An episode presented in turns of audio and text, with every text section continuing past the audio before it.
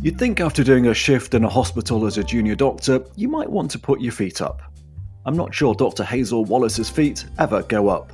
Away from the wards, she's a qualified nutritionist, personal trainer, and the face of the food medic, serving up healthy living advice and recipes to her half a million plus followers.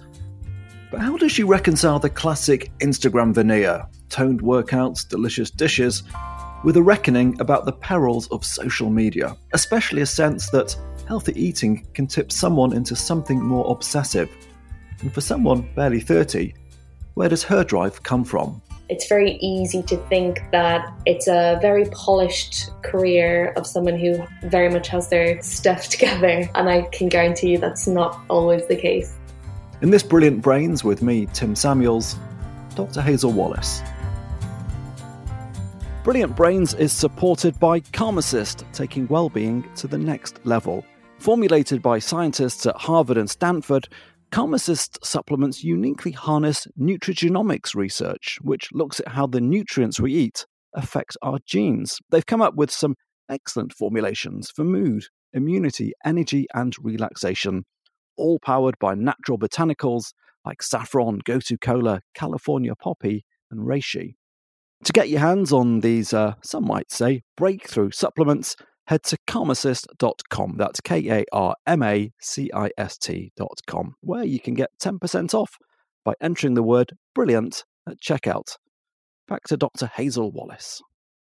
So, so let, let's go through this kind of this day where you're feeling a bit out of sorts and what we can do to kind of turn that around. So, breakfast. Let's start with breakfast what do you think the attitude should be that we have to food as we kind of go through our daily menu? Well, when it comes to food, and if we're thinking about what's the best for our health, um, it's very easy to think in black and white terms, kind of have an all or nothing approach. So maybe you have been having a bit of an off week, and it's easy to think, well, you know what, I haven't really eaten very well this week, and you know, I might as well just keep going because I've just thrown in the towel now. And I think just trying to not have that all or nothing approach and just, I guess, moving away from the tendency to associate foods with morality. So, what I would say is you need to think about what you actually enjoy eating first and foremost, but then what's also going to make you feel good and help you function at your best. And it's just having that flexibility in, and, and I guess without creating rules, having that 80 20 type mindset in your head where you know that actually if I'm putting all this good food into my body, it's fine, you know, on the weekends if I do relax a bit, if I do have a drink, if I do maybe have a bit more sugar than what we are recommended to have. And it, and I think that's something that we don't seem to have anymore in terms of, you know, you open a magazine and it says like, you know, top 10 best foods for X or remove these foods if you want to achieve Y. And that's something I just think that we need or should move away from in, in order to protect not just our, our mental health, but also our physical health. And and there has been a growth in is it called orthorexia, where it's sort of healthy eating almost as a food disorder. Yeah, that's it. That's it. Absolutely, it's a, it's a relatively new term. It's not like anorexia in that like you can physically have no weight loss or you may have a very healthy BMI or you may have a high BMI and you're not necessarily restricting food or doing excessive exercise but you have this unhealthy obsession with eating healthy. And it's probably a lot more prevalent than we know because it's not typically easy to diagnose. And I have to say, I don't think that maybe all doctors are going to be very much clued up on it but it's something that we're seeing more and more and especially you know in the era of social media where everyone's sharing what they eat it's very easy to kind of think well if i'm not eating in that certain way you know i'm not per se healthy or clean or whatever the newest trend is I mean, do, do you think maybe as a doctor you should advise your patients that at least once a week they should have a big dirty pudding, just just to stop, just to just to kind of stop everyone becoming too obsessed with everything has to be good and clean?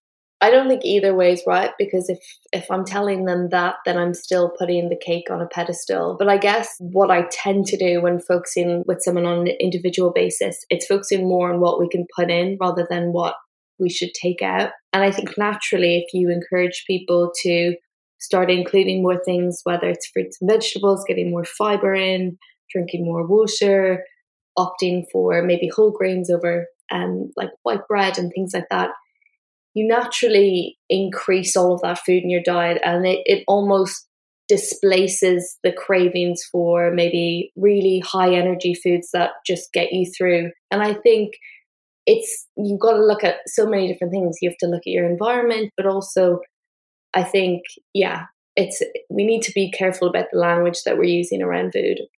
Were you a healthy eater as a kid? I mean, I guess when I grew up, a, lot of these principles just weren't even known. You sort of had a vague sense that brown bread was better than white, and you should have some veg, and that was sort of about as far as it went. I would love to say that I was a really healthy child, um, and to be honest, when my mum was cooking, it would be there was always you know vegetables on the table, definitely potatoes and some form of meat or fish. But I think if I had my own way, it was naturally going towards sweets and things like that. I'm lucky in that I did grow up in Ireland where we had access to going to pick our own potatoes and strawberries and things like that. And I think because we were very much around fruits and vegetables, it wasn't unusual to have it as part of a meal. And so I think if you're exposed to that at an early age, you develop a palate very early on as well. But like I said, if you forced my hand and I had a choice, probably would sideline the potatoes for chips or something. For someone who is, you know, still of a, a tender age, you've done you've done so much, and you've got so many different strings to your bow, and you know, become in modern speak quite a brand already. If I could sort of dip my toe into kind of psycho babble, the loss of a parent as a kid, I think, and as someone who went through this myself, it seems to be associated with you have an early awareness of mortality and you're in a real hurry to get on with things. And you, you lost your dad as a teenager. I wonder whether, as I heard Chris Evans once describe, it was someone firing a starting gun and you were just in a kind of hurry to get on with things afterwards. Yeah, I, I mean, I've never really thought about it that way. But now that you said it and reflecting on it, I think that's true. I definitely remember being extremely preoccupied with death after I lost my dad. And he was in business, and so that was where I guess my parents thought I was heading, and so all my all my subjects in school at the time were business orientated. But after losing him, I quickly changed everything to science in order to study medicine. And I guess yeah, since once I got into medicine, I was reflecting on things like why my dad died, and he had a stroke, a stroke at our dinner table, and so Obviously, stroke and heart disease um, are largely related to our lifestyle, and that includes nutrition and exercise and stress. And um, of course, we were learning about all of this at medical school, but we were focusing more on, I guess, the, the diagnosis and treatment side of things versus what we could do in terms of prevention. And I became really obsessed with that and how maybe things could have been prevented in my scenario, in my dad's scenario. And that was really why I started the brand, The Food Medic. Really, really early on, 2011 now, so it's going almost nine years and it was more to explore that. And as time went on kind of prevention and lifestyle medicine became something that i was just really fascinated by and wanted to raise more awareness and really fight for it to be an area that was taught at medical schools and something that medical students were more aware of and something that was at the forefront of more doctors minds. Because don't get me wrong you know i work in acute medicine. I work in in a&e type settings where someone comes in and they're acutely unwell and you're not in those situations you're not thinking about whether they're you know meeting their five a day or exercising enough. But saying that in other settings whether it's in a general practice or if you're seeing a patient and they're coming back to your outpatient setting there's such key situations where you can sit a patient down and maybe you know if, if it's coming from a doctor they're likely to listen to it. So whether you can give them maybe three pieces of advice that can help improve their risk factors so encouraging them to get out and walk a bit more or encouraging them to get some oats into their diet or you know reducing their alcohol consumption. Just those things. And obviously that's a you know it's a tricky situation when you've got a limited you know 8 minute 10 minute window with a patient. But in an ideal world we'd have a bit more time or we have you know could put our hand to some resources to help that patient. And you know having rudely delved into your psyche, I, I guess you, you're sort of through that advice, you're, you're you're trying to avert other people going through what you went through as a kid. Yeah, absolutely. Because of course we're living longer and longer, but that's because of how wonderful medicine is and and technology. I just don't think that we're living healthier. and I guess I want to see more people live long, healthier lives and not just longer lives that are, you know, full of comorbidities and hospital visits and immobility and unable to enjoy the life they've been given.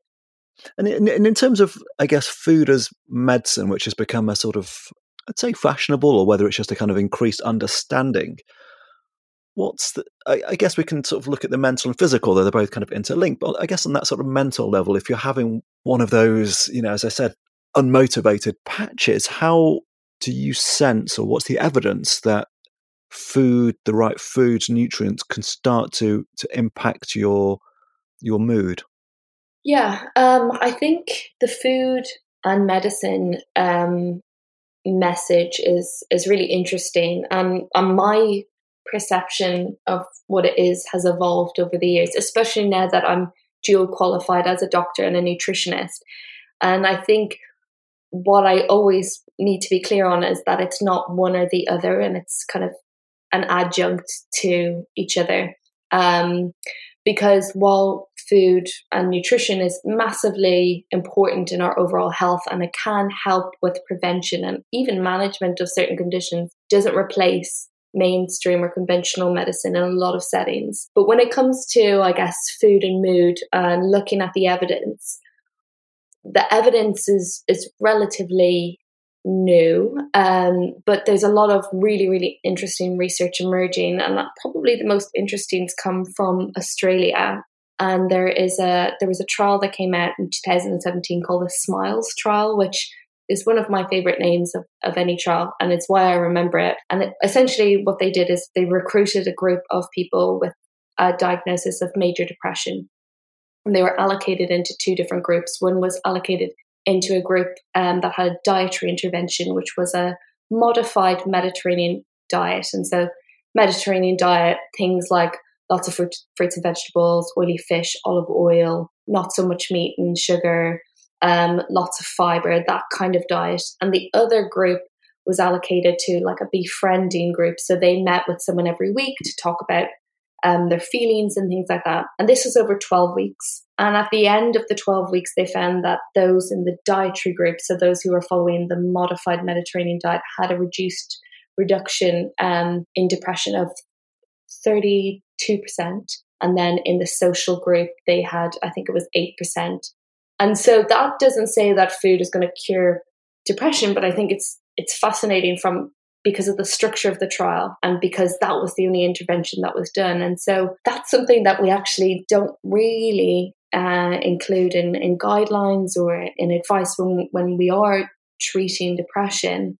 And while every doctor's management is going to be individual, it's not something that's kind of mainstream or in the guidance. But actually, when you think about it, is it going to cause any harm? Probably not. And will it cause any benefits? Maybe, um, at the best, you know, in the best case scenario, it will. So why don't we just try it? And I guess that that's kind of where I sit with everything. And and in terms of the the foods that might seem to suggest that they can enhance your mood, it's as you were saying, what's up, plant vegetable based, classic Mediterranean, oily fish. Yeah, so it, not really any particular individual food, but things like we know that fiber in particular has a really uh, close link with mood and mood disorders and, and diet. And the reason we think this is why is because in our gut we have um, a two way system between our gut and our brain. And it's, I mean, I'm sure lots of people have heard about it. It's the gut brain axis and it works two ways. And so the best way the best analogy i have to describe this to people is when you're really nervous for something or you're excited for something and you get butterflies in your tummy and that's essentially your gut and your brain speaking to one another. But it goes both ways. So what you put into your gut also can feed back to your brain. And that's typically via this whole uh, environment of microorganisms or bacteria in the gut um, that seem to thrive off high fiber foods. Um, and they produce a whole host of chemicals and neurotransmitters that can feed up to the brain. And so we think by supporting um, our diet, we can support our mood via this interaction. And so, yeah, it's high fiber foods. Where do you find fiber? You find fiber essentially in any plant based food, so fruits and vegetables, whole grains, nuts and seeds, legumes, and getting as much of that in there as well. Oily fish and, and healthy fats from olive oil and nuts and seeds are also really important because there's a lot of fat that surrounds our nervous system, our nerves, and our brain. And so by supporting our diet with those good fats, we can help support um, and protect our nervous system as well. But it's never, you know, one food. And I always caution people when they do open up articles that say, you know, blueberries prevent dementia. Yes, there's loads of benefits in eating blueberries, but to say one food will cure X is is too reductionist. It's drilled into us, I guess, the importance of exercise. But if you were to kind of give some sort of evidential motivation for uh, exercising as a means to kind of shake off that sort of mental fog, what what would you say? I mean, the evidence for exercise and the benefits it has is just extraordinary. There's like a very famous quote, which is if exercise could be purchased in a pill, it would be the single most invaluable medicine. And essentially, what we mean by that is that, you know, it doesn't just improve, say, cardiovascular fitness, which is probably what comes to mind for everyone, where it makes you stronger. Yes, we know that's good for you. Um, but we also know that it reduces your risk of depression, um, reduces your risk of dementia, reduces your risk of things like breast cancer and colon cancer, reduces your risk of osteoporosis. Uh, heart disease, uh, type 2 diabetes. I think there's about 22 conditions I can reel off where we have direct evidence for the, the link between regular physical activity. And the key there, the key word there is regular because it's no good doing it once every blue moon and it's no good going through phases where you're doing it all the time and then not doing it. It's keeping it regular and trying to do daily movement. Very different for different people. There's not one right way of exercising. It might be running for some some people, it might be dancing for others, cycling, even gardening counts. So there's lots of ways that we can stay active. Um, but it's just making sure we do a little bit every day. I mean, it, you know, it's said that sitting is the new smoking. Is is that is that a valid comparison? Probably not, but it's also kind of, I guess, the biggest issue that we're facing maybe now, or I guess from a public health point of view, less people are smoking and more people are aware of the health effects of smoking, whereas less people are aware of the health effects of sitting. And the thing that's really interesting about sitting is that it's a risk factor for all of these health problems like heart disease and type 2 diabetes, independent of physical activity. And what I mean by that is you can meet your 30 minutes of physical activity a day. So you could go for a run for 30 minutes. But if you sit down all day, you still have risk factors for these conditions. And, you know, there's been studies to look at, well, how much exercise do you have to do to offset the risk of sitting? And you have to do quite a bit. So, about a, an hour of moderate exercise a day and that's not really practical for most people. So, to reduce your risk, it's just thinking about breaking up your sitting time. But that doesn't mean that you have to go for, you know, a walk every 30 minutes. It can be as simple as getting up and getting yourself a glass of water, setting yourself a timer, taking a, uh, one of your business calls um, on the phone and walking with it, you know, taking meetings outside or in situations where you're not just all sitting down. It's just getting up and moving as much as you can throughout the day so, assuming we haven't had a um, sedentary based coronary uh, and we get through to the afternoon and you get that kind of afternoon sort of pang of hunger kick in, I guess there's a school of thought which says it's good to be hungry and that's what your body needs and intermittent fasting's good. But if you are feeling peckish, what would a, a snack of choice be? Typically, when I'm at work, it will be something like a banana because it's less likely to get contaminated anywhere but usually that's just something that will see me through to the end of the day. I don't have the mindset that you should, if you're hungry, you should not eat. I think if you're hungry, that's a signal that you should have some food. Uh, especially for women, fasting doesn't tend to uh, go all that well. It can mess with your hormones and things like that. So I'm a, I do think that having regular snacks isn't something that we need to completely forego. I guess if you're snacking all day, then that can you can run into issues. But having a snack in the afternoon isn't an issue. So something like a banana or a handful of nuts. Um, sometimes rice cakes and peanut butter if I'm at home. Try to avoid caffeine at that time because even for people who think that they aren't affected by caffeine later in the day, it does have quite a long time to wear off. So, you know, up to six to 10 hours. And when you think about that, if you're having a coffee at, you know, 4, 4 p.m., it's going to be wearing off later in the night. It might, you might fall asleep straight away, but actually the quality of your sleep will be impaired. So thinking about those kind of things when you are having an afternoon slump, but sometimes it also means that you just need to get outside, get some fresh air or move away from your desk as well. So always try that, um, especially uh, if you have the freedom to do so. And if and if you feel the temptation at that point to go on social media, and you know you have you have a big following on social media, when you've come off it, do you think you, you're going to feel better about yourself and life in the universe? Probably not. If especially if I'm at work and I'm you know working away and see that so and so's on holidays and X, Y, and Z has happened obviously I use social media for my job, but I think as positive as it can be, it can also be equally negative. And that's something I've just become trying to change my relationship with social media so that I'm not just using it out of habit, um, but using it more with purpose. And actually, last month I took an entire month offline so that I could kind of break that bad habit cycle of just going on and mindlessly going into like a whirlpool of social media. Do you feel I guess, a pressure to maintain the image that you put out there. You know, I guess it's such a sort of misleading way to judge someone, but you know, to look at your social media feed, you know, you, looking great and you're eating great and it's full of positivity. Do you feel a sense of having to live up to that or project that? I guess maybe, uh,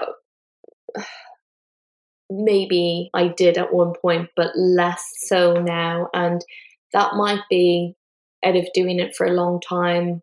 I also try to be as transparent as I can be on social media. And it's absolutely filtered in that you are seeing, you know, beautifully photographed images and things like that, and curated captions and infographics that take a lot of time to put together.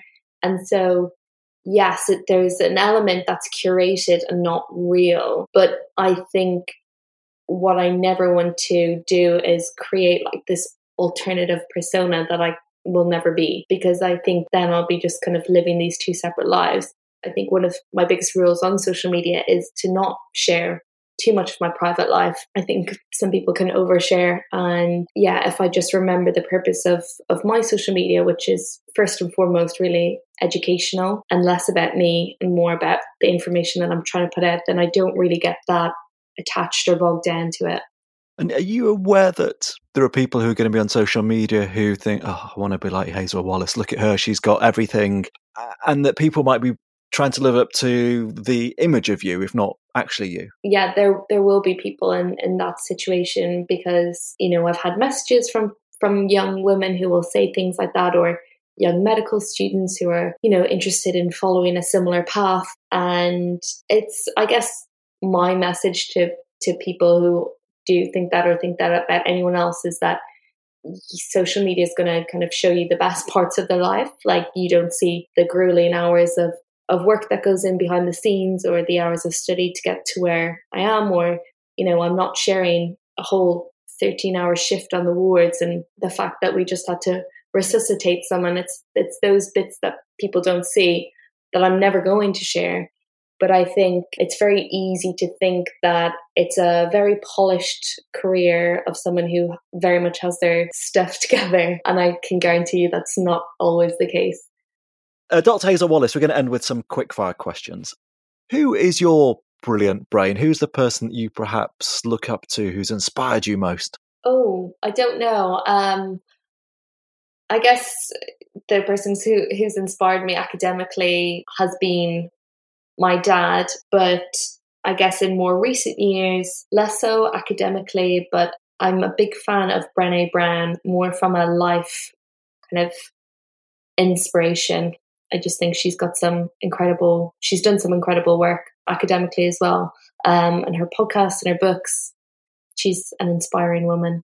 That's great. And and uh, Hazel, I'm going to make you a dictator. Your mission is to make the nation, the world, healthier and happier What are you going to bring into place that uh, people have to do? Maybe uh, like technology curfews so that we're not spending all our time online, even if it's a social media curfew or dedicated social media free days. Sounds good to me. What what time's the curfew going to come in at night? Maybe nine to seven a.m. Because it's if it's social media, then it's nothing urgent, and so I reckon nine p.m. to seven a.m. Excellent. um, I think you're going to be a good dictator. Um, you could probably you could probably um, squeeze that in. You could be the food dictator as well. uh, Dr. Hazel Wallace, thanks so much for your time. Thank you very much. Thanks to Dr. Hazel Wallace. To hear all 12 episodes of Brilliant Brains, including Robin Sharma, the monk who sold his Ferrari author, explain why getting up at 5 a.m. can apparently revolutionize your life, go to karmacist.com slash podcast. That's the show's sponsor. Thanks also to Nature Boy for the music and producer Tess Davidson. From me, Tim Samuels, that's this episode of Brilliant Brains.